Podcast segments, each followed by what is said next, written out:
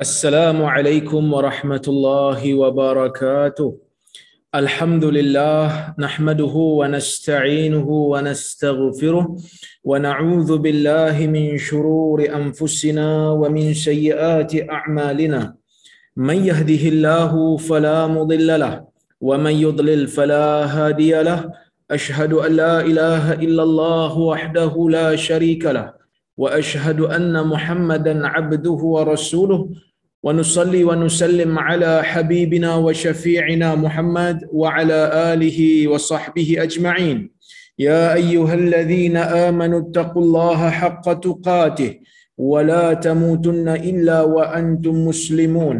يا أيها الناس اتقوا ربكم الذي خلقكم من نفس واحدة وخلق منها زوجها وبث منهما رجالا كثيرا ونساء واتقوا الله الذي تساءلون به والأرحام. إن الله كان عليكم رقيبا. يا أيها الذين آمنوا اتقوا الله وقولوا قولا سديدا. يصلح لكم أعمالكم ويغفر لكم ذنوبكم. ومن يطع الله ورسوله فقد فاز فوزا عظيما. فإن أصدق الحديث كتاب الله وخير الهدي هدي محمد وشر الأمور محدثاتها. wa kullu muhdatsatin bid'ah wa kullu bid'atin dhalalah amma ba'd. Muslimin dan muslimat yang dirahmati oleh Allah Subhanahu wa taala sekalian. Alhamdulillah pada malam ini kita dapat bersama-sama sekali lagi berhimpun dalam kuliah Riyadhus Salihin yang kita adakan setiap minggu. Alhamdulillah juga kita bersyukur kepada Allah Subhanahu wa taala kerana kita masih lagi diberikan kesempatan untuk menjadi mukmin dan muslim yang mana kita semua baru saja selesai melaksanakan salat Isyak. Jadi saya pun mohon maaflah kerana kelewatan disebabkan oleh kerana isyak di waktu solat lah. Bukan kata isyak saja. Waktu solat di Perlis ini dia sedikit lewat berbanding dengan Kuala Lumpur jadi kami baru selesai solat uh, kita kata apa baru selesai solat isyak jadi saya terus uh, buka kelas sebab ada sahabat-sahabat yang tanya kan kenapa tak buka lagi kelas dan sebagainya Ha, ada kelewatan sikit. Baik, kita sambung semula. Ya. Um, perbincangan kita menggunakan kitab Riyadhus Salihin ini, kita berada pada bab yang ke-50 lagi, iaitu babul khawf. Bab takut kepada Allah Azza wa Jal. Dan uh, kita pergi kepada hadis yang ke-12 dalam bab ini, dan hadis yang ke-408 daripada keseluruhan kitab. Baik, Kata al-Imam An-Nawawi rahimahullah, wa an Abi Barzah Bira summa Zay Nadlah ibni Ubaid al-Aslami radhiyallahu anhu qala قال رسول الله صلى الله عليه وسلم لا تزول قدم عبد يوم القيامة حتى يسأل عن عمره عن عمره فيما أفناه وعن عمله فيما فعل وعن ماله من أين اكتسبه وفيما أنفقه وعن جسمه فيما أبلاه. رواه الترمذي waqala hadithun hasanun sahih. Yang bermaksud daripada Abi Barzah bira summa zai ha, disebut barzah. Disebut dia kata dengan ra kemudian zai maksudnya perkataan pertama tu barzah pertama tu ra lepas tu zai kenapa dia Imam Nawawi sebut begini? Sebab Imam Nawawi takut orang tersalah baca. Ya takut orang tersalah baca takut orang terbaca bararah. Ha, sedangkan dia bukan bararah dia barzah. Ya, Abu Barzah, nama sebenar dia Nadlah bin Ubaid al-Aslami radhiyallahu anhu. Dia sahabat Nabi sallallahu alaihi wasallam. Tapi dia ni tak berapa terkenal sangatlah. Kalau tuan-tuan tengok dalam kitab kitab yang menyatakan berkenaan dengan biografi sahabat, nama dia ni ada disebut tetapi tidaklah begitu orang kata apa begitu banyak biografi beliau yang disebutkan oleh para ulama. Okey? Baik. Kemudian dia kata qala Rasulullah sallallahu alaihi wasallam Rasulullah sallallahu alaihi wasallam bersabda la tazulu qadama 'abdin yaumal qiyamah.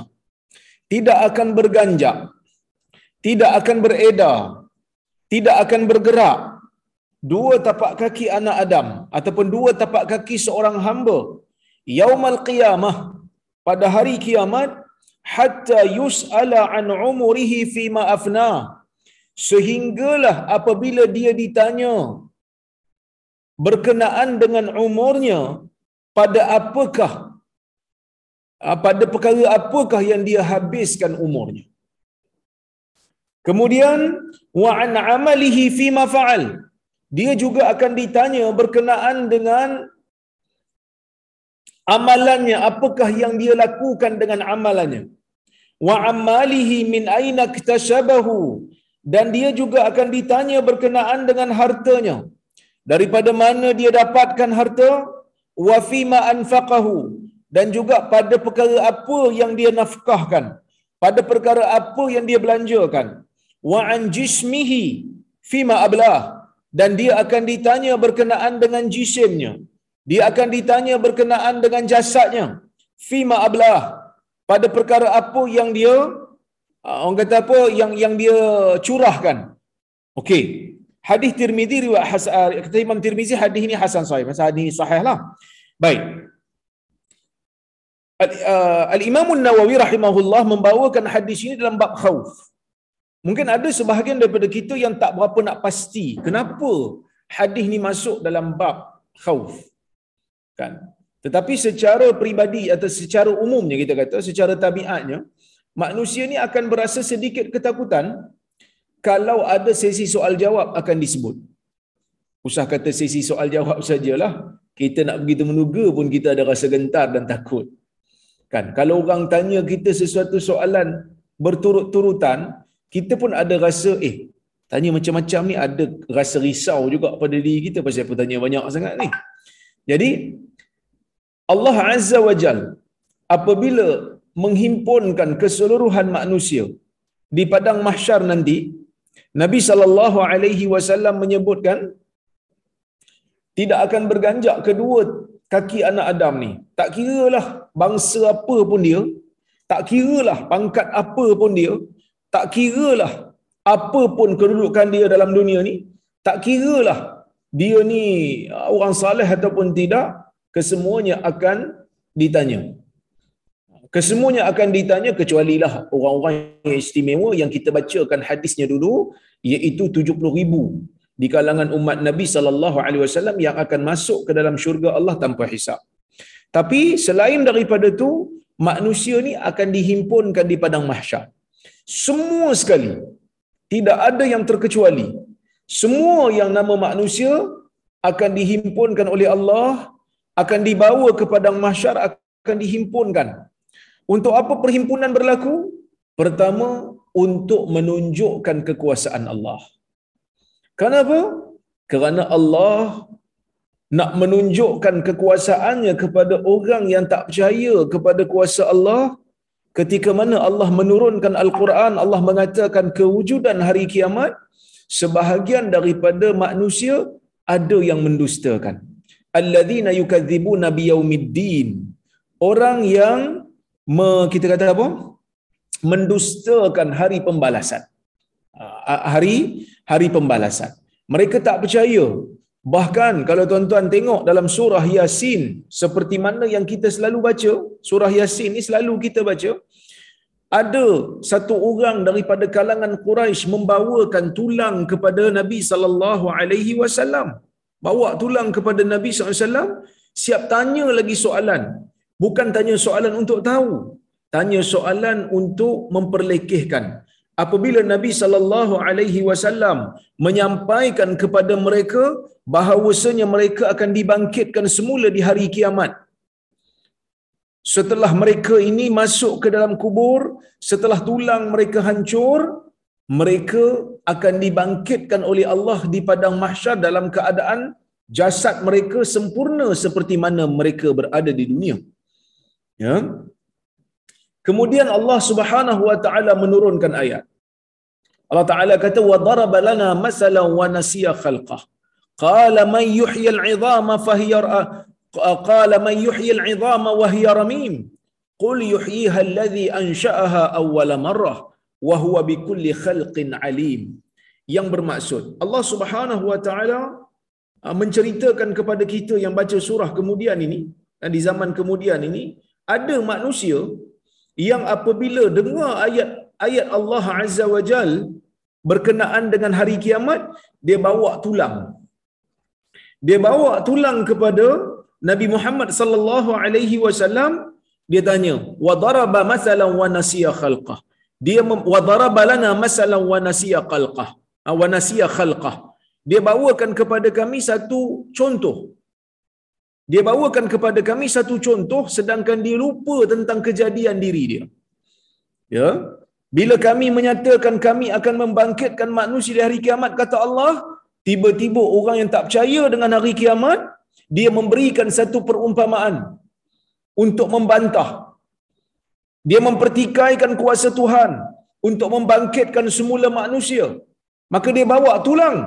Dalam keadaan tulang itu telah hancur dalam keadaan tulang itu telah binasa dia kata may yuhyil 'idham wa hiya ramim siapakah yang akan menghidupkan semula tulang belulang ini dalam keadaan dia telah pun menjadi hancur qul yuhyiha alladhi ansha'aha awwala marrah katakan wahai Muhammad yang akan menghidupkan semula tulang itu adalah Allah Azza wa Jal. Maksudnya Allah Ta'ala kata apa? Yang akan hidupkan semula tulang itu adalah Allah yang telah menghidupkan dia kali pertama dulu. Dia lupa diri dia. Wa daraba masalan wa nasiya khalqah. Dia bawa kepada kami perumpamaan bawa tulang kononnya kami tak boleh nak hidupkan. Sedangkan dia lupa tentang kejadian diri dia. Dia diciptakan tak ada tulang pun lagi. Di manusia ni dicipta oleh Allah Azza wa Jal daripada tak ada apa pun. Tuan-tuan, saya lahir tahun 83 umpamanya. Sebelum tahun 83, tak ada lagi manusia yang nama Rozaimi ni. Tak ada lagi manusia yang nama Rozaimi yang wujud dalam muka dunia ini. Allah Ta'ala cipta saya daripada tak ada.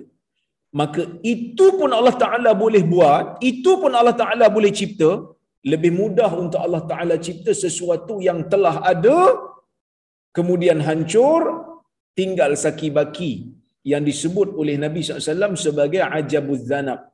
Kan, tulang kita kata apa, tulang yang berada di bawah, tulang belakang kita di ujung tu Allah Ta'ala akan kekalkan yang tu tak akan hancur lah.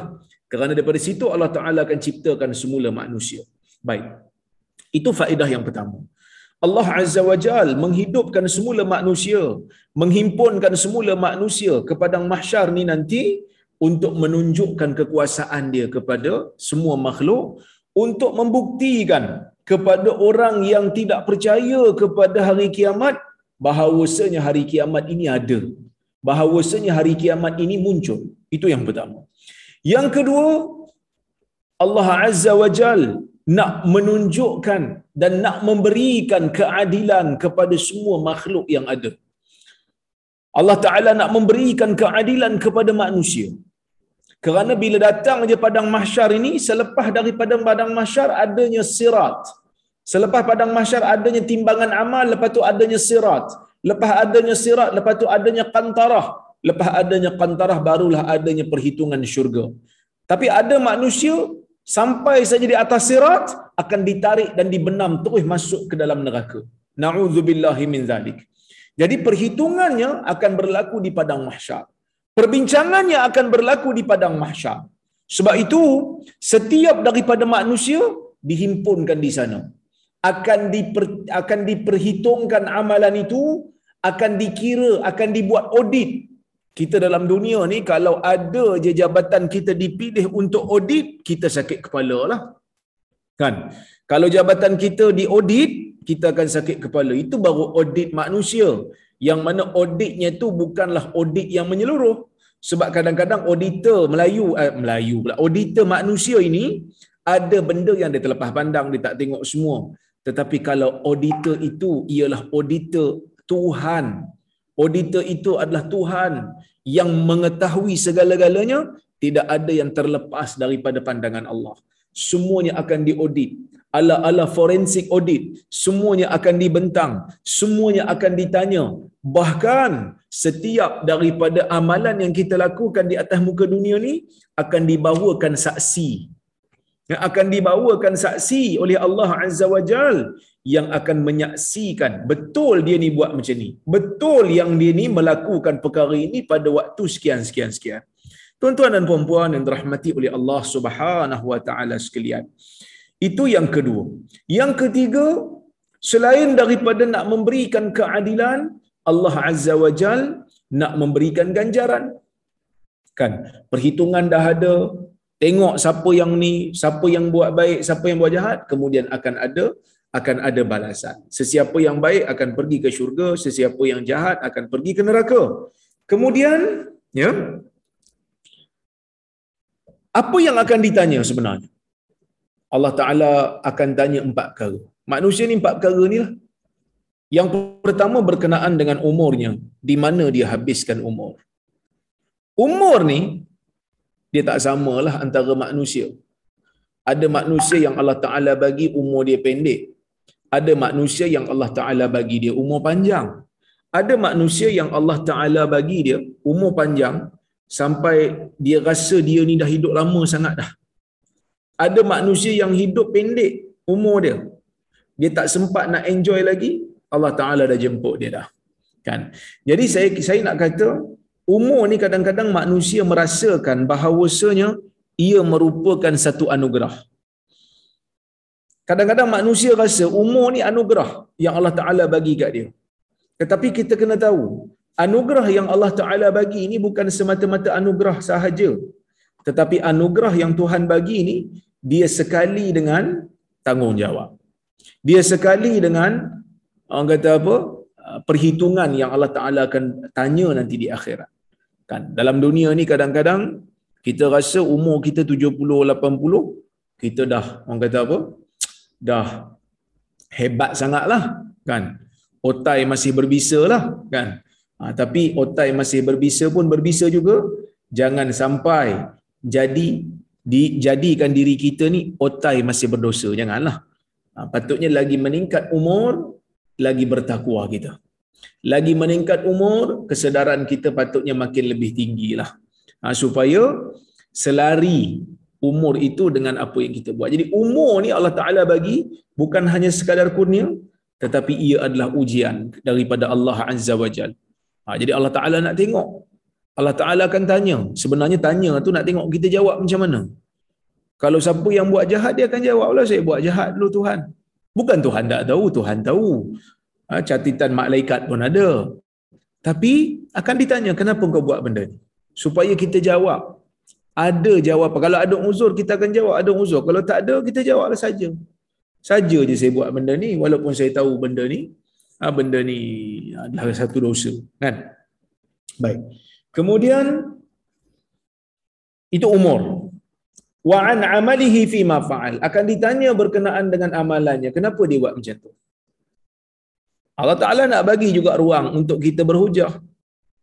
Walaupun Allah Ta'ala ni maha tahu, walaupun Allah Subhanahu Wa Ta'ala ni menguasai semuanya, boleh je Allah Ta'ala ambil satu orang masuk terus ke dalam neraka tanpa ada dakwa-dakwi, boleh je. Tak ada siapa pun yang akan bertikai.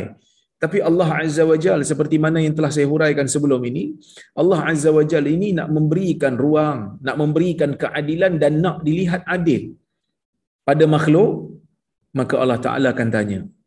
Dan amalan tu Allah Ta'ala tanya, ni kamu buat ni, kamu tahu tak benda ni dosa? Yang ni ada uzur tak yang kamu buat ni? Maka kita akan jawab di hadapan Allah. Tak ada wahai Tuhan. Yang ni memang tak ada uzur. Yang ni saya memang membuat. Kan? Tahu tak benda ni tak dibenarkan? Tahu. Jawab.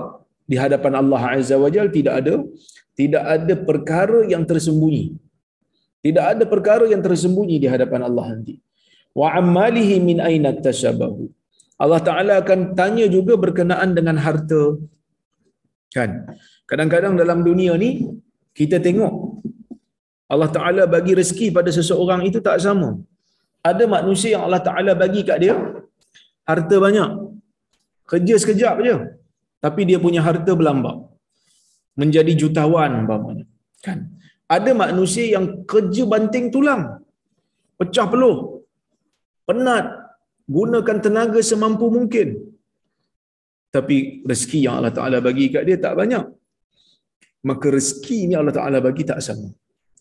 Kalau kita diberi pilihan, sama ada nak rezeki banyak atau sikit, mungkin ada di kalangan kita yang bukan kata mungkin, mungkin ramai di kalangan kita yang akan kata saya nak rezeki banyak.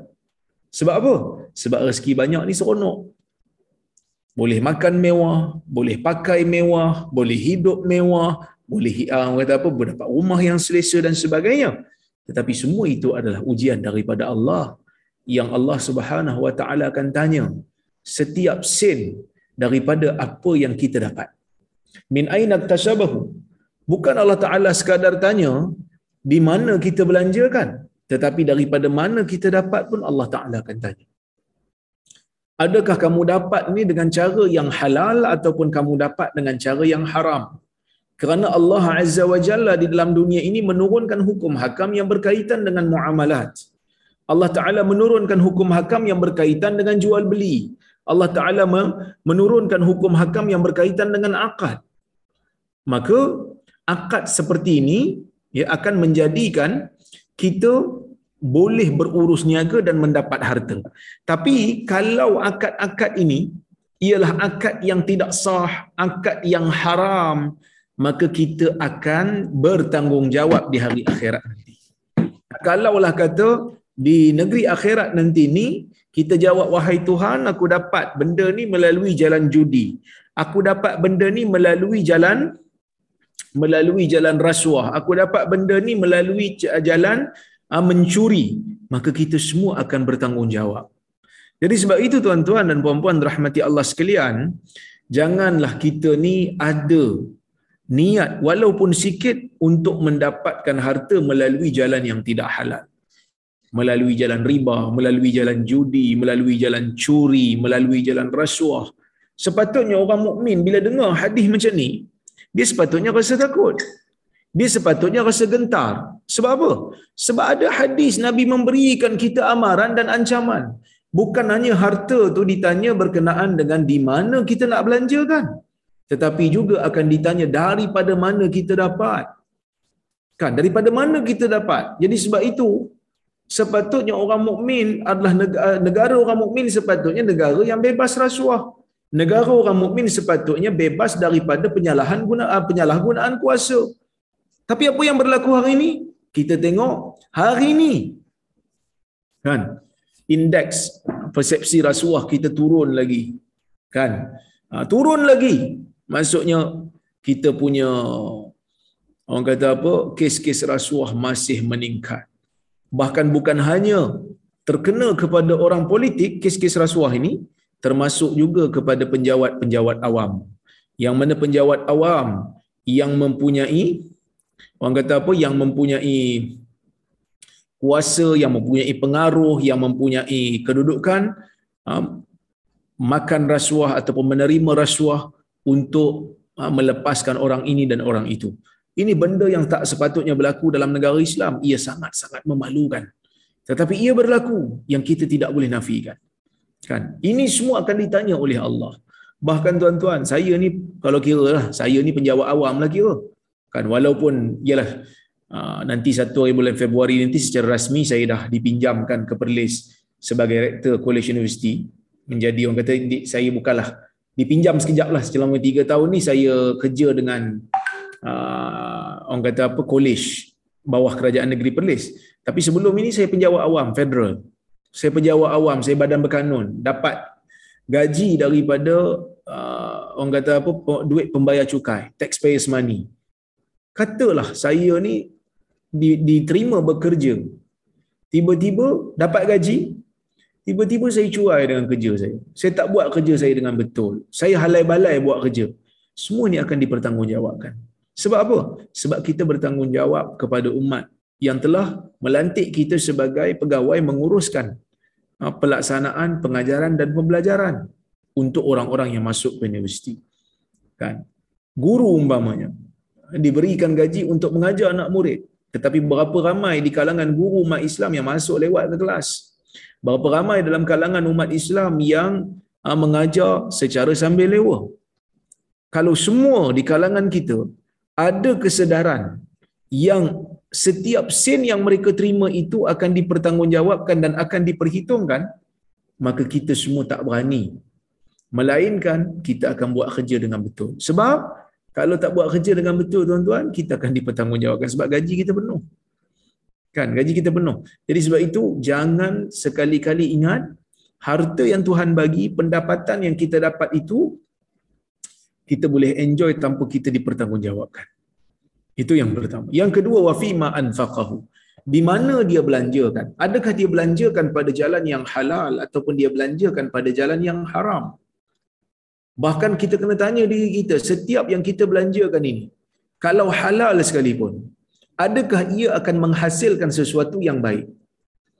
Kalau katalah belanja kita ni nafkah yang kita berikan sumbangan yang kita berikan yang kita rasa oh ini benda ni halal adakah halal yang kita belanjakan itu akan menambahkan lagi kebaikan ataupun sekadar halal saja? Sebab dalam agama ni kan dia kita kan ada lima hukum. Hukum yang pertama hukum wajib yang kalau kita buat dapat pahala kalau kita tak buat dapat dosa. Kemudian kita ada sunat kalau tak buat tak mengapa kalau buat dapat pahala. Kemudian kita ada haram yang buat dapat dosa tak buat dapat pahala. Kan kalau tak buat tu kerana taat lah kemudian kita ada makruh kalau tinggal dapat pahala kalau buat tak berdosa kemudian kita ada yang harus ataupun yang halal. Yang kalau buat pun tak apa tak buat pun tak apa. Contohnya macam makan macam minum kan? Ha, macam belanjakan duit untuk uh, memberi membeli makanan, membeli minuman, halal benda tu. Tapi kita kena pastikan sebagai orang mukmin yang memikirkan tentang akhirat bukan hanya sekadar kita belanja pada perkara yang halal tetapi juga pada perkara yang halal dan dapat memberikan manfaat pada akhirat. Umpamanya kalau kita nak makan, para ulama menyebutkan ya, hukmul masil hukmul wasilah hukmul maqasid ataupun kita kata hukum bagi wasilah sama mengambil hukum pada tujuan. Contohnya kalau kita nak makan makan itu halal dan harus. Tidak ada dosa dan tidak ada pahala. Tetapi kita gunakan uh, makan itu untuk menerbitkan pahala apabila kita melazimi adab makan. Makan dengan baca bismillah makan dengan tangan kanan dan kita menganggap ini adalah sunnah. Kemudian setelah daripada itu kita akan dapat pahala kerana kita mengamalkan sunnah makan. Kita jilat jari dan sebagainya. Dan kita niatkan juga makan itu untuk mendapatkan tenaga bila kita nak beribadat kepada Allah. Kita niatkan bila kita minum kita nak dapatkan tenaga untuk bila kita nak beribadat kepada Allah Azza wa Jal. Maka apabila kita niatkan begitu, maka makan dan minum itu menjadi wasilah kepada ibadat dan makan dan minum itu akan diberikan pahala juga ha, diberikan pahala juga. Umpamanya macam melancung. Melancung satu benda yang halal. Ha, dia tak ada pahala dan tak ada dosa. Tapi kalau kita niatkan dengan pelancongan itu, saya nak melihat kebesaran Allah. Sambil melihat tempat pelancongan itu, sambil memikirkan tentang kebesaran Allah. Sambil kita berdoa, Ya Allah, aku ini adalah satu hamba yang yang bersyukur kerana dapat melihat kebesaran kau pada waktu ini. Ya Allah ampunkan dosaku. Maka pelancongan itu ataupun kita kata perjalanan itu akhirnya memberikan kita faedah dari sudut tafakur. Kita bertafakur. Kita merasakan diri kita lemah. Kita merasakan Allah Azza wa Jalla itu sangat berkuasa. Kita merasai keagungan Allah Subhanahu wa taala. Maka dalam keadaan itu pelancongan itu ataupun kita kata perjalanan itu menjadi wasilah kepada kepada sesuatu yang baik. Jadi, kalaulah kata Allah Taala memberikan kita rezeki yang banyak, kita bukan hanya perlu fikir adakah kita belanja pada perkara yang halal, tetapi fikirkan juga adakah kita belanja pada perkara halal yang dapat memberikan faedah kepada kita. Sebab itu saya kata, tuan-tuan yang ada rezeki yang banyak, ada rezeki yang lebih yang Allah Taala beri, tetapi dalam masa yang sama boleh ya memberikan sumbangan memberikan infak membelanjakan pada projek-projek pembangunan umat pada projek-projek yang menjadikan eh, yang yang yang menjadi sesuatu yang bernilai manfaat untuk umat maka tuan-tuan itu adalah di antara salah satu daripada pelaburan yang tidak akan putus-putus. Ya, pelaburan yang tidak akan putus-putus.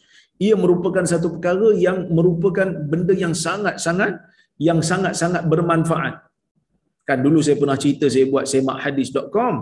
Tuan-tuan dalam ni sebahagian daripada kawan-kawan kita memberikan sumbangan. Dan sekarang ini Alhamdulillah sudah ada 12,000 hadis daif dan palsu yang telah dimasukkan di dalam apps itu. Alhamdulillah.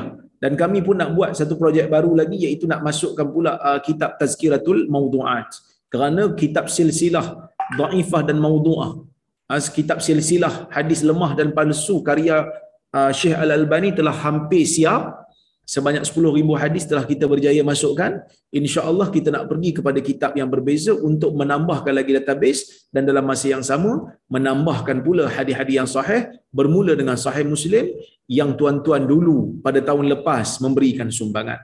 Ini merupakan salah satu daripada cara yang memberikan kita manfaat. Iaitu kita belanjakan bukan hanya di jalan yang halal semata-mata tetapi halal dan memberikan pahala, menerbitkan manfaat. Inilah satu kita kata salah satu daripada keberkatan. Harta ini perlu berkat. Ada harta yang tak berkat. Apa harta tak berkat? Harta tak berkat yang harta tersebut ada tetapi tidak membawa kita dekat dengan Allah. Apa itu harta yang berkat? Harta yang berkat, harta itu ada dan membawa kita ke arah agama. Membawa kita, memberikan kita lebih manfaat untuk akhirat kita. Jadi sebab itu tuan-tuan dan puan kita kena fikir benda ni. Bukan hanya belanja pada perkara yang halal, tetapi belanja pada perkara yang halal dan dapat memberikan manfaat untuk akhirat kita. Okey. Kemudian Allah Subhanahu Wa Taala tanya wa an jismihi fi ma ablah. Allah Taala akan tanya jasadnya di mana pula dia belanjakan. Jadi sebab itu Syekh Mustafa Bura dia kata apa? Dia kata afadal hadis al-hasa ala ightinamil hayah fi ma yurdillah taala hadis ni memberikan kita pengajaran iaitu satu galakan untuk kita mengambil orang kata apa peluang. Nah, mengambil peluang sementara kita hidup kita perlu untuk mengambil peluang untuk memberi untuk untuk menjadikan Allah Taala redha pada kita. Wal ikhlas fil amal dan ikhlas dalam amalan. Sebab bila Allah Taala akan tanya semua ni umur Tuhan tanya kan? Um, jasad Tuhan tanya, harta Tuhan tanya, amal Tuhan tanya. Jadi kita bila dah tahu semua ni akan ditanya, pastinya bila kita nak beramal, kita lepas ni akan fikir, bila kita nak buat ni, Allah Ta'ala suka ke tak benda ni? Bila kita nak buat benda ni, kita akan tanya, Allah Ta'ala izinkan ke tidak benda ni? Jadi, mukmin yang baik, apabila dia baca hadis ni, dia akan timbul satu ketakutan. Aku ni kalau buat satu benda, Allah Ta'ala murka, Allah Ta'ala tak izin, nanti Allah Ta'ala akan tanya. Jadi bila ada soalan ni dalam kepala orang mukmin, kategori soalan ni, umurnya habis di mana, jisim ataupun jasadnya habis di mana, amalan dia buat apa, harta dia ambil di mana dan di mana dibelanjakan, maka setiap orang mukmin bila nak bertindak ke atas sesuatu, sama ada tindakan itu berbentuk amalan fizikal, berbentuk amalan perkataan, berbentuk pinjaman apa ni uh, cara untuk mendapatkan harta bagaimana untuk membelanjakan harta bagaimana pula untuk beramal dia akan dia akan pastikan semua daripada tindakan dia daripada empat kategori ini akan selari dengan kehendak Allah dan Rasulnya. Dan apabila dia nak membelanjakan pun dia akan belanjakan pada perkara yang akan meredakan Allah dan Rasulnya. Kemudian dia kata waqtisabal mal min turuqin masyru'ah Hadis ini juga nak bagi tahu menggalakkan kita men, kata apa menggesa kita untuk mencari harta daripada jalan yang masyru' liyakuna halala untuk menjadikan harta kita halal. Kerana harta halal ini dia akan memberikan kepuasan kepada kita kerana kita dapat daripada sumber yang halal, ia memberikan keberkatan dan dia akan memberikan kebaikan pada kita. Kan? Kerana apa? Kerana di akhir-akhir zaman ni tuan-tuan, macam-macam cara yang tidak halal orang dapatkan duit. Saya ni tak tahulah banyak sangat dah. Kan banyak sangat dah orang duk forward kat saya poster pelaburan. Kan poster pelaburan menggunakan nama saya. Suruh daftar. Sedangkan saya tak pernah pun kempen apa-apa berkenaan dengan orang kata apa berkenaan dengan pelaburan-pelaburan online ni. Uh, muka saya digunakan, muka Mufti Perlis digunakan, muka Dr. Zaharuddin digunakan. Kadang-kadang kita pun pelik. Ada juga orang yang tertipu dengan benda ni. Kan? Sedangkan dia tahu kan, Ah, benda ni tak mungkin ah, asatizah ni buat benda-benda pelaburan ni melainkan kalau dia mesti share dekat dia punya Facebook punya kalau betul tapi ada juga yang tertipu jadi orang yang seperti ini golongan yang seperti ini dia kadang-kadang dia tak fikir dia tipu duit orang satu sen pun Allah Ta'ala akan persoalkan dan dia tipu duit orang walaupun dia rasa macam ada lima ringgit je lima ringgit yang dia tipu Allah Ta'ala akan mungkin Allah Ta'ala akan benamkan di dalam neraka benda ni kita jangan ingat main-main Benda ni kita jangan ingat ringan. Kerana apa? Kerana hak orang kita ambil. Hak orang kita ambil tanpa izin, kita akan bertanggungjawab dengannya. Kita akan bertanggungjawab dengannya. Kita akan ditanya oleh Allah berkenaan dengannya. Ha? Ha, tambah pula di zaman ni, zaman di mana siapa yang nak nak jadi kaya, nak jadi senang, mesti ada jalan-jalan yang tidak syar'i, yang yang tidak halal. Jadi orang-orang mukmin terpaksa untuk struggle. Kan tengok orang lain duk buat main judi senang dapat duit dan sebagainya, merasuah dapat kaya dan sebagainya. Kita orang mukmin kita tak boleh buat. Kita tak boleh berjudi, kita tak boleh berasuah, kita tak boleh salah guna kuasa, kita tak boleh mencuri duit rakyat dan sebagainya. Sebab apa? Sebab kita ada Allah Azza wa Jalla. Dulu kan saya pernah cerita satu kisah di mana ada seorang ibu dan seorang anak perempuannya yang memerah susu di zaman Umar uh, Umar bin Khattab radhiyallahu anhu. Di zaman Umar ada Umar ni dia berjalan dia tengok rakyat dia. Uh, bila malam-malam Umar akan berjalan, dia tengok dua orang anak tengah perah susu. Jadi waktu perah susu tu ibu dia kata pada anak dia, tambahkan sikit air pada susu tu. Kan susu ni bila kita perah dia akan jadi pekat. Pekat ni dia sedap lah kan. Tapi kalau tambah susu, uh, tambah air sikit, dia akan jadi banyak kuantiti dan orang mungkin tak perasan tambah air. Jadi mak dia kata pada anak dia, tambahkan sikit air. Anak dia kata tak mau. Dia kata janganlah risau. Bukannya Omar tahu pun. Omar tak tahu. Omar ada. Tapi dia orang tak kenal Omar. Dia orang kenal nama. Muka tak pernah tengok. Zaman tu kan tak ada kamera dan sebagainya. Facebook tak ada. Jadi susah nak jumpa dengan khalifah ni. Jadi mak dia kata tak apa, dia kata bubuh je, Omar bukan tahu pun. Anak dia kata apa? Anak dia kata tak mau lah. Kalau Omar tak tahu pun, Tuhan kepada Omar tahu. Subhanallah. Ini merupakan manifestasi kepada uh, perempuan ni, anak perempuan ni faham berkenaan dengan tuntutan agama. Faham tentang tanggungjawab seorang mukmin kepada Tuhan. Jadi sebab itu tuan-tuan dan puan-puan rahmati Allah sekalian, kita duduk di mana-mana pun, kita duduk seorang diri pun, kita tak mencuri. Kita duduk seorang diri pun, kita tak ha, meninggalkan salat. Kita duduk seorang diri pun, kita tak pernah, ha, orang kata apa, ter, ter, terdetik di hati kita untuk ambil perkara yang bukan hak kita. Sebab apa? Sebab kita tahu setiap sen yang kita ambil, setiap apa yang kita belanjakan, itu semua akan ditanya oleh Allah Azza wa Jal. Ya? Baik fi wujuhil khair wa ma amara Allah bihi. Dan hadis ini juga menggesa kita untuk membelanjakan harta kita di, di, di jalan-jalan kebaikan yang Allah Taala perintahkan. Kemudian hifzal jisim mimma haram Allah.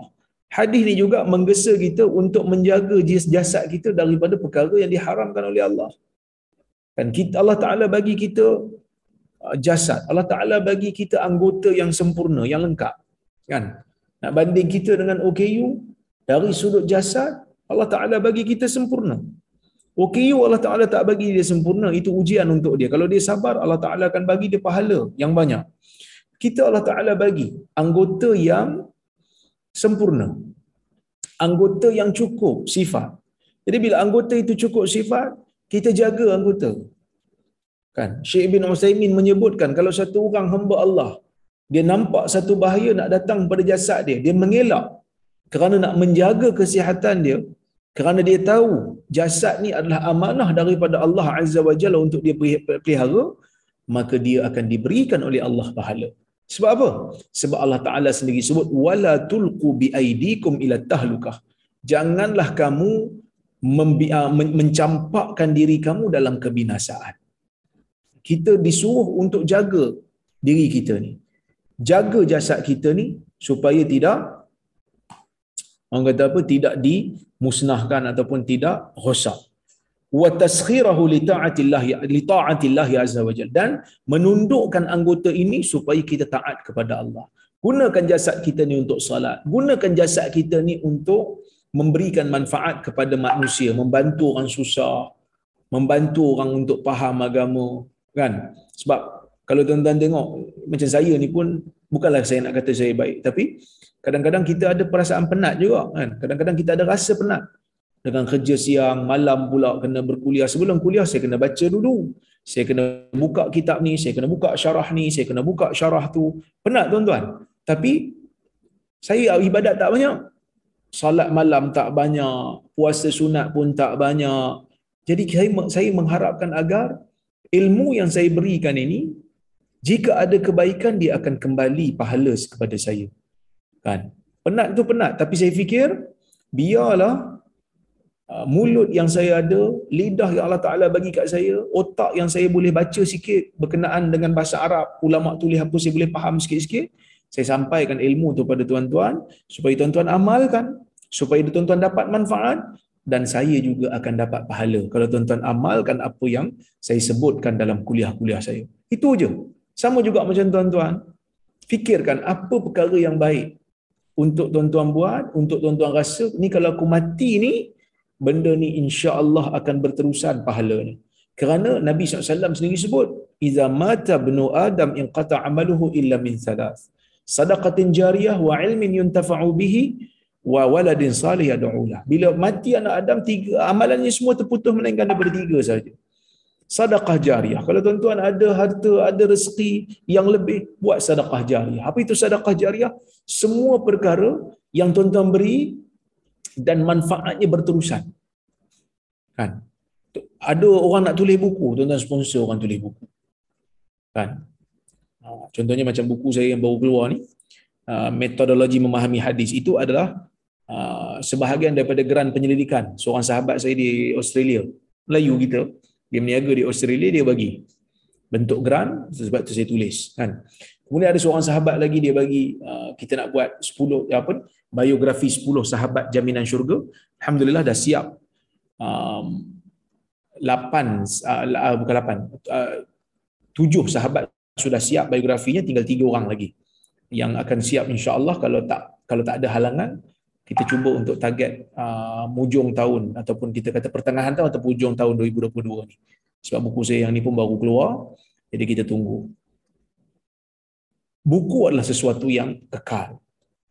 Kemudian uh, wakaf umpamanya, sesuatu yang dipanggil sebagai wakaf. Wakaf juga kekal. Ilmu yang dimanfaatkan. Ilmu yang dimanfaatkan ni tuan-tuan mari kuliah dapat ilmu kan, dapat manfaat Ah, orang kata apa maklumat yang baru doa yang baru sunnah yang baru amalkan ajar pada orang lain supaya saya yang menyampaikan dapat pahala tuan-tuan yang menyampaikan sehingga orang lain amalkan pun tuan-tuan dapat pahala. Selagi mana ia berterusan diamalkan kerana kita yang mengajarkan oh, kita akan dapat manfaat pahala daripada apa yang kita lakukan. Ah, wa waladin salih yad'u anak salih yang mendoakan dia. Ah, anak kita lah. Kalau ada anak kita jadikan dia salih. Jadikan dia sentiasa beramal saleh, kita ajar dia salat, kita ajar dia puasa, kita ajar dia doa. Selagi mana dia beramal dengannya, maka kita pun akan dapat. Dan dia berdoa untuk kita pula. Kita ajar dia berdoa untuk kita. Mudah-mudahan kita akan dapat manfaat yang tidak terputus. Ya? Jadi, gunakan diri yang Allah Ta'ala bagi, gunakan anggota yang Allah Ta'ala bagi, gunakan tenaga yang Allah Ta'ala bagi untuk taat kepada Allah, untuk menyebarkan kebaikan dan halang cegah diri sendiri untuk buat benda yang diharamkan oleh Allah.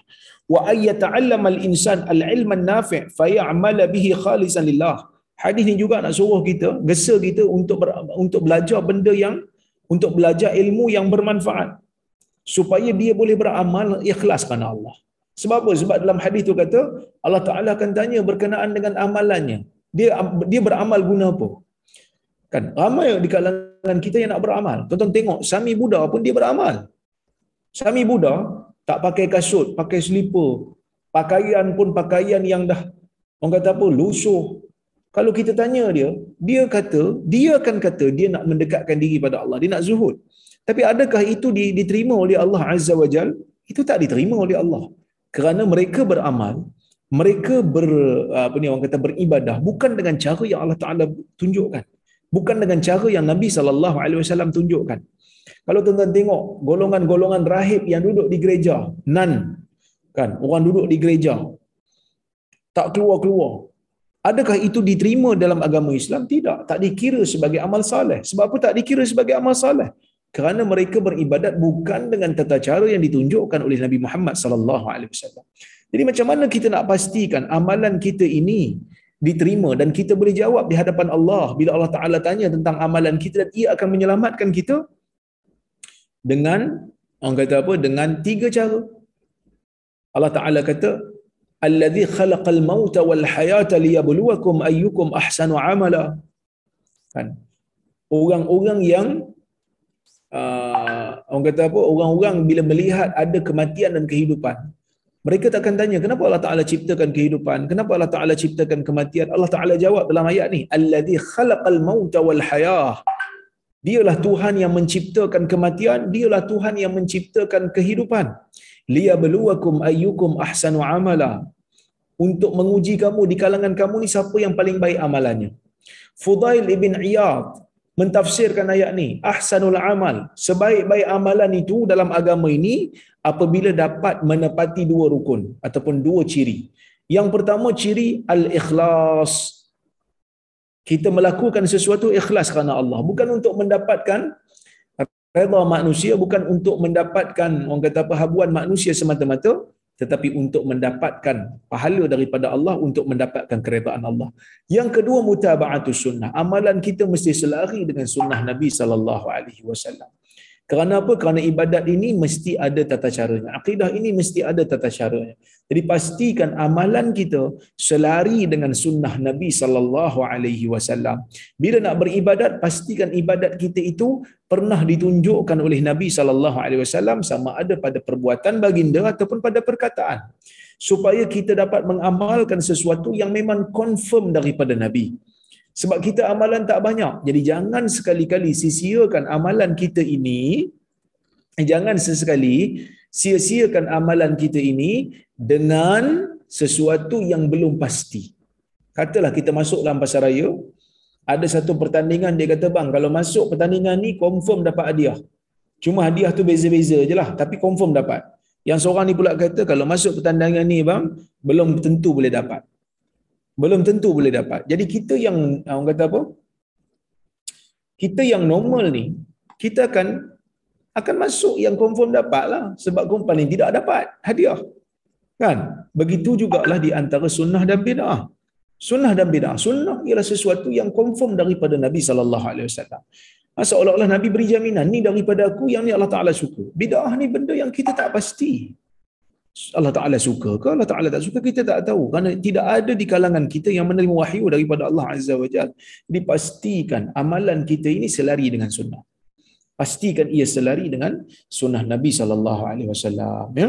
Kemudian dia kata fayan tafi' huwa bihi wa yanfa'u ghairahu bila kita beramal dengan satu amalan yang baik satu amalan yang selari dengan sunnah disebabkan oleh kerana Ah, kita mempunyai ilmu yang bermanfaat, kita akan dapat manfaatlah daripada dia. Kita beramal kerana ikhlas.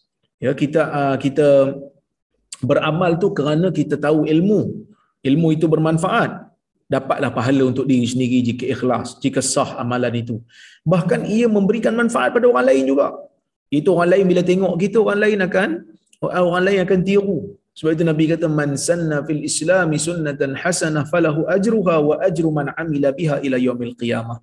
Sesiapa yang menunjukkan satu jalan dalam agama ini, maka dia akan dapat pahala untuk diri dia dan dia akan dapat pahala orang yang mengikuti dia. Sehingga hari kiamat, selagi mana amalan itu berterusan, maka selagi itulah dia akan menerima pahalanya.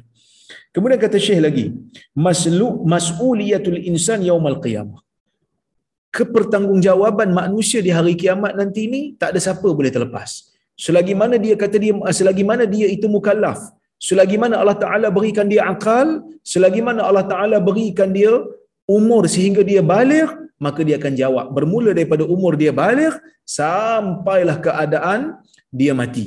Selagi mana dia ada akal, selagi mana dia balik, Allah Taala akan pertanggungjawabkan dia pada perkara yang dia ada pilihan untuk buat pada perkara yang dia tak ada pilihan tentu tak di, tak, tak dipertanggungjawabkan seperti mana yang saya huraikan dulu manusia tak ditanya kenapa kulit kau hitam? Kenapa gigi kau uh, uh, 32 batang? Kenapa mak kau macam ni? Kenapa bapak kau macam ni? Kita tak akan ditanya. Kita ditanya pada perkara yang kita mampu untuk buat dan kita ada pilihan untuk buat. Pilihan kita tu Allah Taala akan persoalkan. Pilihan kita tu Allah Taala akan tanya kenapa kau pilih yang ni? Kenapa kau tak pilih yang tu tapi kalau benda yang memang kita tak pilih, tarikh lahir bila, tarikh mati bila, yang tu Allah Ta'ala tidak akan bertanggungjawabkan kerana itu kita tidak ada pilihan untuk buat. Eh? Baik. Kemudian, kata Syekh lagi, Al-Hayah madrasah wa dirasah wa mas'uliyah wa yawmal qiyamah ikhtibaruha. Kehidupan ni merupakan sekolah. Kehidupan ni merupakan sekolah. Apa itu sekolah? Sekolah ialah tempat pelajaran. Wadirasah dan pembelajaran kehidupan ni tempat belajar. Kemudian dia kata wa mas'uliyah dan kehidupan ni tempat kita menerima tanggungjawab. Tempat untuk kita menanggung beban hukum. Semua itu ada di atas batu jemala kita. Allah Ta'ala bebankan kita dengan hukum. Yang ni wajib, yang ni sunat, yang ni makruh, yang ni haram. Kita buat, kita laksana semampu mungkin kita. Kemudian kata kata Syekh, yaumal qiyamah, wa yaumul qiyamah ikhtibaruha dan hari kiamat itu merupakan hari peperiksaan. Ini kata Syekh lah. Tapi kalau ikut guru saya seorang lagi, iaitu Syekh Syaraf Al-Qudah. Sebab Syekh Mustafa Bura ni pun guru saya juga. Seorang lagi dia beza pula. Dia kata, dunia ini bukan belajar. Dunia ni periksa. Dia kata, dunia ni tempat periksa. Cuma kalau periksa dalam dunia, biasanya setiap calon mula sama, habis sama. Bila pengawal periksa kata, boleh menjawab sekarang. Semua pakat jawab. Ha, semua pakat jawab. Sama dia punya waktu jawab. Waktu berakhir pun waktu tamat pun dia kata okey masa untuk menjawab telah pun tamat. Sila sediakan kertas soalan. Akan disemak ataupun akan dikutip oleh pengawas peperiksaan kan? Tapi dunia ni dia periksa. Cuma periksa dia mula tak sama berakhir pun tak sama. Dalam dunia mula kita tahu bila berakhir kita tahu bila periksa dunia. Tapi periksa yang Allah Ta'ala sediakan untuk manusia keseluruhannya, kan periksa untuk yang manusia sediakan, bila mula, bila akhir tahu. Tapi periksa yang Allah Ta'ala sediakan, bermula bila kita tak jangka. Kita pun tak pasti, kenapa aku lahir pada tahun sekian? Kenapa aku lahir pada tahun sekian? Allah Ta'ala tentukan. Berakhir pun, tak tahu bila. Hari ni kita tengok orang ni pergi. Minggu lepas, seorang sahabat saya meninggal dunia. Kan? Budak Jordan pegawai uh, di pejabat pelajaran tiba-tiba meninggal. Sebab apa? Tak tahu. Tiba-tiba meninggal. Itu waktu dia. Waktu kita nanti kita tak tahu bila. Tapi waktu tu akan datang. Cuma tak tahu bila. Ini adalah waktu peperiksaan. Tuhan nak tengok kita jawab macam mana. Ya? Tuhan nak tengok kita jawab ni elok ke tak elok. Skema ni bagus ke tak bagus. Kita sedang berpraktikal sekarang ni. Bila sampai ke hari kiamat, peperiksaan rizal akan diberikan result akan diberikan. Itu kata Syekh Syaraf Al-Qudah lah. Ah, dan saya rasa uh, ini uh, orang kata apa lebih tepatlah dia punya metafora dia ataupun dia punya perumpamaan dia. Iaitu dunia ni tempat peperiksaan. Tempat ujian. Ada orang Allah Ta'ala bagi ujian begini, Allah Ta'ala bagi ujian begitu, ada orang Allah Ta'ala bagi ujian begini. Nak tengok kita buat macam mana? Jawab macam mana skema tu? Supaya kita dapat satu jawapan betul ataupun tidak di akhirat baru kita akan tahu. Semuanya Allah Ta'ala akan hitungkan, kesemuanya Allah Ta'ala akan sediakan untuk kita balasannya sama ada baik ataupun buruk. Wallahu ta'ala a'lamu bisawab. Jadi saya rasa cukuplah sekadar itu untuk malam ini. Kita tengok kalau ada soalan ataupun komentar ataupun kritikan kalau ada salah di mana-mana uh, boleh bagi tahu ya.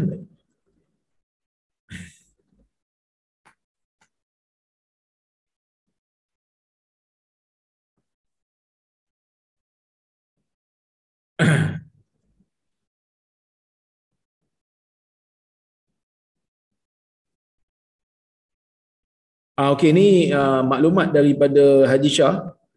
Uh, beliau mencadangkan kita buat next class 9 suku. Saya rasa okey 9 suku. 9 suku better sebab Perlis ni waktu solat dia lambat sikit daripada Kuala Lumpur daripada Johor eh. Jadi kalau kita mula 9 suku dengan keadaan isyak yang awal ni saya rasa sempatlah untuk kita pergi solat berjemaah dulu. untuk kita sediakan orang kata apa kelengkapan dulu pergi makan dulu dan sebagainya ha, nanti bila isyak dah awal kita awalkan semula insyaallah eh baik assalamualaikum warahmatullahi Assalamualaikum Waalaikumsalam. Jika seseorang itu pernah minum arak dan dia telah pun bertaubat, maka adakah dia akan dapat minum arak di syurga kelak? Jazakallah khair. Uh, wa antum fajazakumullahu khair. Dalam isu ni ada dua pendapat. Pendapat yang pertama kata sesiapa yang minum arak, dia ada dua keadaan, sorry. Uh, pertama, siapa yang minum arak dan dia tak bertaubat daripadanya, dia akan masuk ke dalam neraka dan dia memang tak dapat minum arak di syurga lah. Kerana dia adalah ahli neraka. Yang kedua, siapa yang minum arak, kemudian dia uh, mukmin dia, dia dia beriman tapi dia minum arak kemudian dia dibakar dalam neraka kemudian bila masuk ke syurga itu yang kedua yang ketiga orang yang minum arak dalam dunia kemudian dia bertaubat ataupun dia ambil tindakan dalam dunia. Uh, kena hudud dalam dunia. Ini uh, keadaan yang ketiga. Keadaan dua dan ketiga ni ulama berbeza pendapat. Ada yang kata walaupun dia masuk syurga memang dia tak dapat lah sebab dia dah dikira minum di dunia maka tak dapat. Tetapi pendapat yang tepat adalah bila Nabi SAW kata siapa yang minum arak di dunia maka tak minum arak di syurga, uh, tak minum arak di syurga. Bukan maksud Nabi dia tak dapat minum arak tu walaupun dia masuk syurga. Maksud siapa yang minum arak di dunia dia tak akan masuk syurga. Sebab dia akan masuk neraka. Dalam neraka tak ada arak. Yang ada adalah arak yang berada dalam syurga. Jadi kalau dia dah bertaubat ataupun dia telah telah pun diazab dalam neraka kemudian dia masuk balik ke dalam syurga ataupun dia dihukum dalam dunia sehingga menyebabkan dosa dapat dicucikan maka dalam keadaan itu dia insya-Allah bila masuk ke syurga akan dapat minum uh, arak yang Allah Taala sediakan di dalam di dalam syurga wallahu alam itulah pendapat yang yang tepat di sisi para ulama Assalamualaikum warahmatullahi wabarakatuh. Doktor Waalaikumsalam. Saya ada sahabat yang rajin sedekahkan set kelengkapan jenazah set kelengkapan kafan jenazah. Dia minta tanya doktor sama ada sedekah ini adakah infak ada adakah infak atau wakaf. Saya pun tak tahu beza infak dan wakaf. Infak ini adalah sesuatu benda yang kita bagi orang tu boleh guna, milik orang tu. Kan? Tapi kalau wakaf ialah um, sesuatu yang tak menjadi milik sesiapa. Dia kekal menjadi Ah, terhenti tidak ada sesiapa yang boleh memilih melainkan ada nazir sahaja ataupun uh, wali saja orang yang mengurus sahaja jadi kalau dia infak uh, kain kapan sebenarnya dia telah infak sebenarnya bukan wakaf sebab bila kain kapan tu diberikan pada mayat maka dia menjadi milik mayat lah uh, dia menjadi milik mayat jadi mayat yang akan uh, guna benda tu dan kita tak boleh tarik daripada dia lah uh, dia tak nama wakaf lah uh, sebab dia menjadi khas untuk mayat tersebut. Wallahu a'lam. Assalamualaikum warahmatullahi wabarakatuh. Waalaikumsalam. Semoga Allah merahmati doktor dan keluarga dan tuan juga. Alhamdulillah hari ini dah terima buku doktor yang terbaru Metodologi Memahami Hadis. Tak sabar untuk tunggu sesi bedah buku ini bulan Februari nanti. Insya-Allah. Mudah-mudahan buku ini ada manfaat. Ya. Assalamualaikum warahmatullahi wabarakatuh. Saya membaca sebuah hadis dalam Musnad Ahmad pada catatan hadis tersebut ditulis rijal muwaththaqun. Menurut Syuaib Arnaud, apakah maksud rijal muwaththaqun dalam istilah hadis? Okey. Syekh Syuaib Arnaud, guru saya juga ya. Uh, guru saya juga, dia memang ada uh, menilai semula hadis dalam Musnad Ahmad. Sekejap ya, saya saya tunjuk pada tuan-tuan dan puan-puan uh, Musnad Ahmad tahqiq ataupun kita kata uh, penilaian semula oleh Syekh Syuaib Arnaud. Saya tengok mana kalau ada.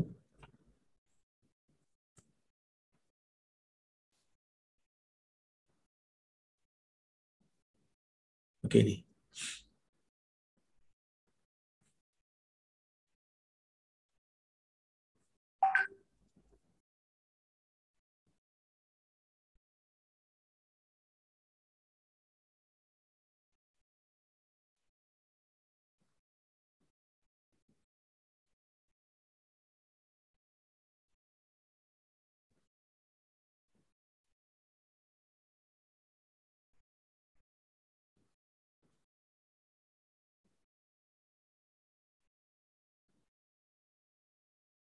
Sekejap eh.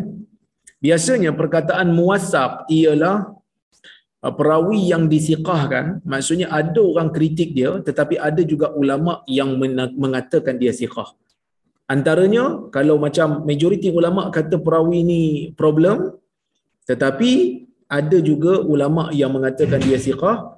Uh, uh, seperti contohnya al-Imam Az-Zahabi al-Imam Ibn Hibban. Ibn Hibban ada juga mengatakan uh, muwassaqun uh, dia disuka meletakkan perawi-perawi dalam uh, siqah dia sedangkan perawi itu didaifkan oleh orang lain ataupun dikatakan oleh orang lain sebagai um, perawi yang uh, kata apa? Perawi yang uh, tidak dikenali. Perawi itu orang tak kenal. Tapi Ibn Hibban kata kalau kita tak kenal dia tak ada orang kritik dia maka dia adalah perawi yang siqah. Uh, itu perawi yang yang siqah itu maksud muasab maksudnya ulama lain ada yang mengatakan dia tidak dikenali ya ada yang kata dia tak kenali. Uh, tetapi ada ulama yang mengatakan dia adalah perawi yang siqah. Itu maksud rijal muwassaqun okey.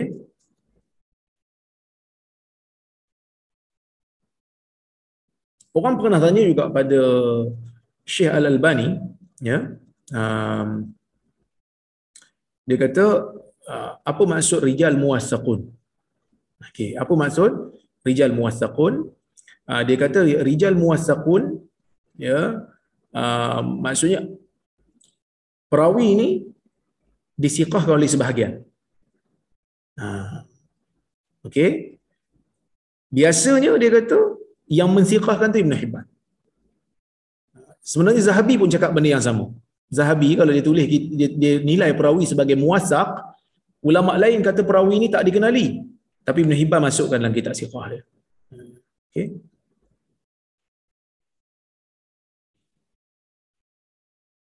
Assalamualaikum warahmatullahi wabarakatuh. Salat akhir waktu bila dikira masih dalam waktu rakaat pertama azan berkumandang untuk waktu seterusnya. Ha? Okey. Dalam hadis Nabi SAW menyebutkan man adraka al-fajr qabla an tatlu asy-syams faqad adraka faqad adraka al-fajr. Wa man adra wa man salla wa man adraka rak'atan min al-'asr qabla an taghriba asy-syams faqad adraka al-'asr atau kama qala sesiapa yang dapat salat satu rakaat ah, daripada fajar sebelum terbit matahari maka dia dikira dapat subuh. Sesiapa yang solat waktu asar sebelum terbenam matahari dia sempat solat waktu asar tu satu rakaat sebelum terbenam matahari maka dia dikira dapat asar Maksudnya apa? Kalau kita berjaya untuk dapatkan satu rakaat dalam waktu. Bila dikira satu rakaat ni? Bila kita angkat kepala daripada sujud yang kedua. Kita salat satu rakaat, kemudian kita, orang kata apa, kita angkat kepala, azan. Angkat kepala daripada rakaat pertama, daripada sujud yang kedua tu, rakaat pertama, kita angkat azan apa ni maghrib. Maka salat asar kita sah. Salat asar kita masih dikira dalam waktu lah. Ha, cuma sebagai ulama syafi'i kata kita tetap dikira uh, berdosa lah. Ha, sebab tiga rakaat lagi tu di luar pada waktu. Tapi uh, solat kita di, dikira sah lah, dapatlah pahala. Tapi kalau kita buat tu kerana ada keuzuran, kita tak berdosa lah. Ha, contohnya kita ada keuzuran, kita tertidur, kesibuk ke dan sebagainya. Jadi kita dapat satu rakaat daripada waktu, ha, dapat satu rakaat masih dalam waktu, kita dikira, kita dikira mendapat waktu tersebut. Kita dikira mendapat waktu tersebut. Wallahu a'lam.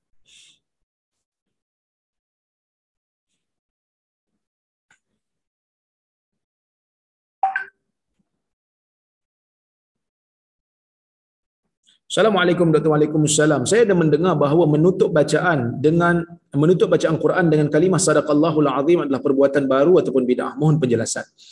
Memang tidak ada hadis daripada Nabi sallallahu alaihi wasallam menyebutkan ataupun menganjurkan perkataan sadaqallahul azim setiap kali lepas daripada bacaan al-Quran tidak ada secara khusus. Jadi kalau seseorang itu mengamalkan perkataan sadaqallahul azim dan dia menganggap ia mempunyai fadilat yang khusus maka ia termasuk dalam bid'ah idhafiyah. Tapi kalau dia sebut sekadar untuk kata benarlah Allah yang Maha Agung.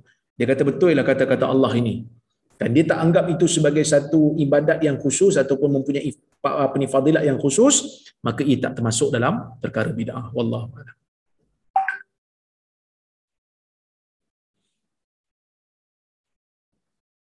Salam Dr. Waalaikumsalam. Kita patut bertaubat dengan Allah dan mention setiap dosa-dosa kita pada zaman jahiliah kita dulu ke? Atau boleh je kita bertaubat pada Allah memohon ampun segala dosa-dosa zaman dulu? Kita di, di, disuruh untuk bertaubat kepada Allah atas setiap dosa yang kita buat. Tak semestinya kita mention satu-satu dosa kita. Tapi kita menyesal jika dosa yang ada, Ya Allah kalau aku ada dosa aku menyesal aku buat, itu pun sudah dikira. Kerana rukun taubat itu menyesal, azam tak mau buat lagi dan uh, meninggalkan perbuatan tersebut.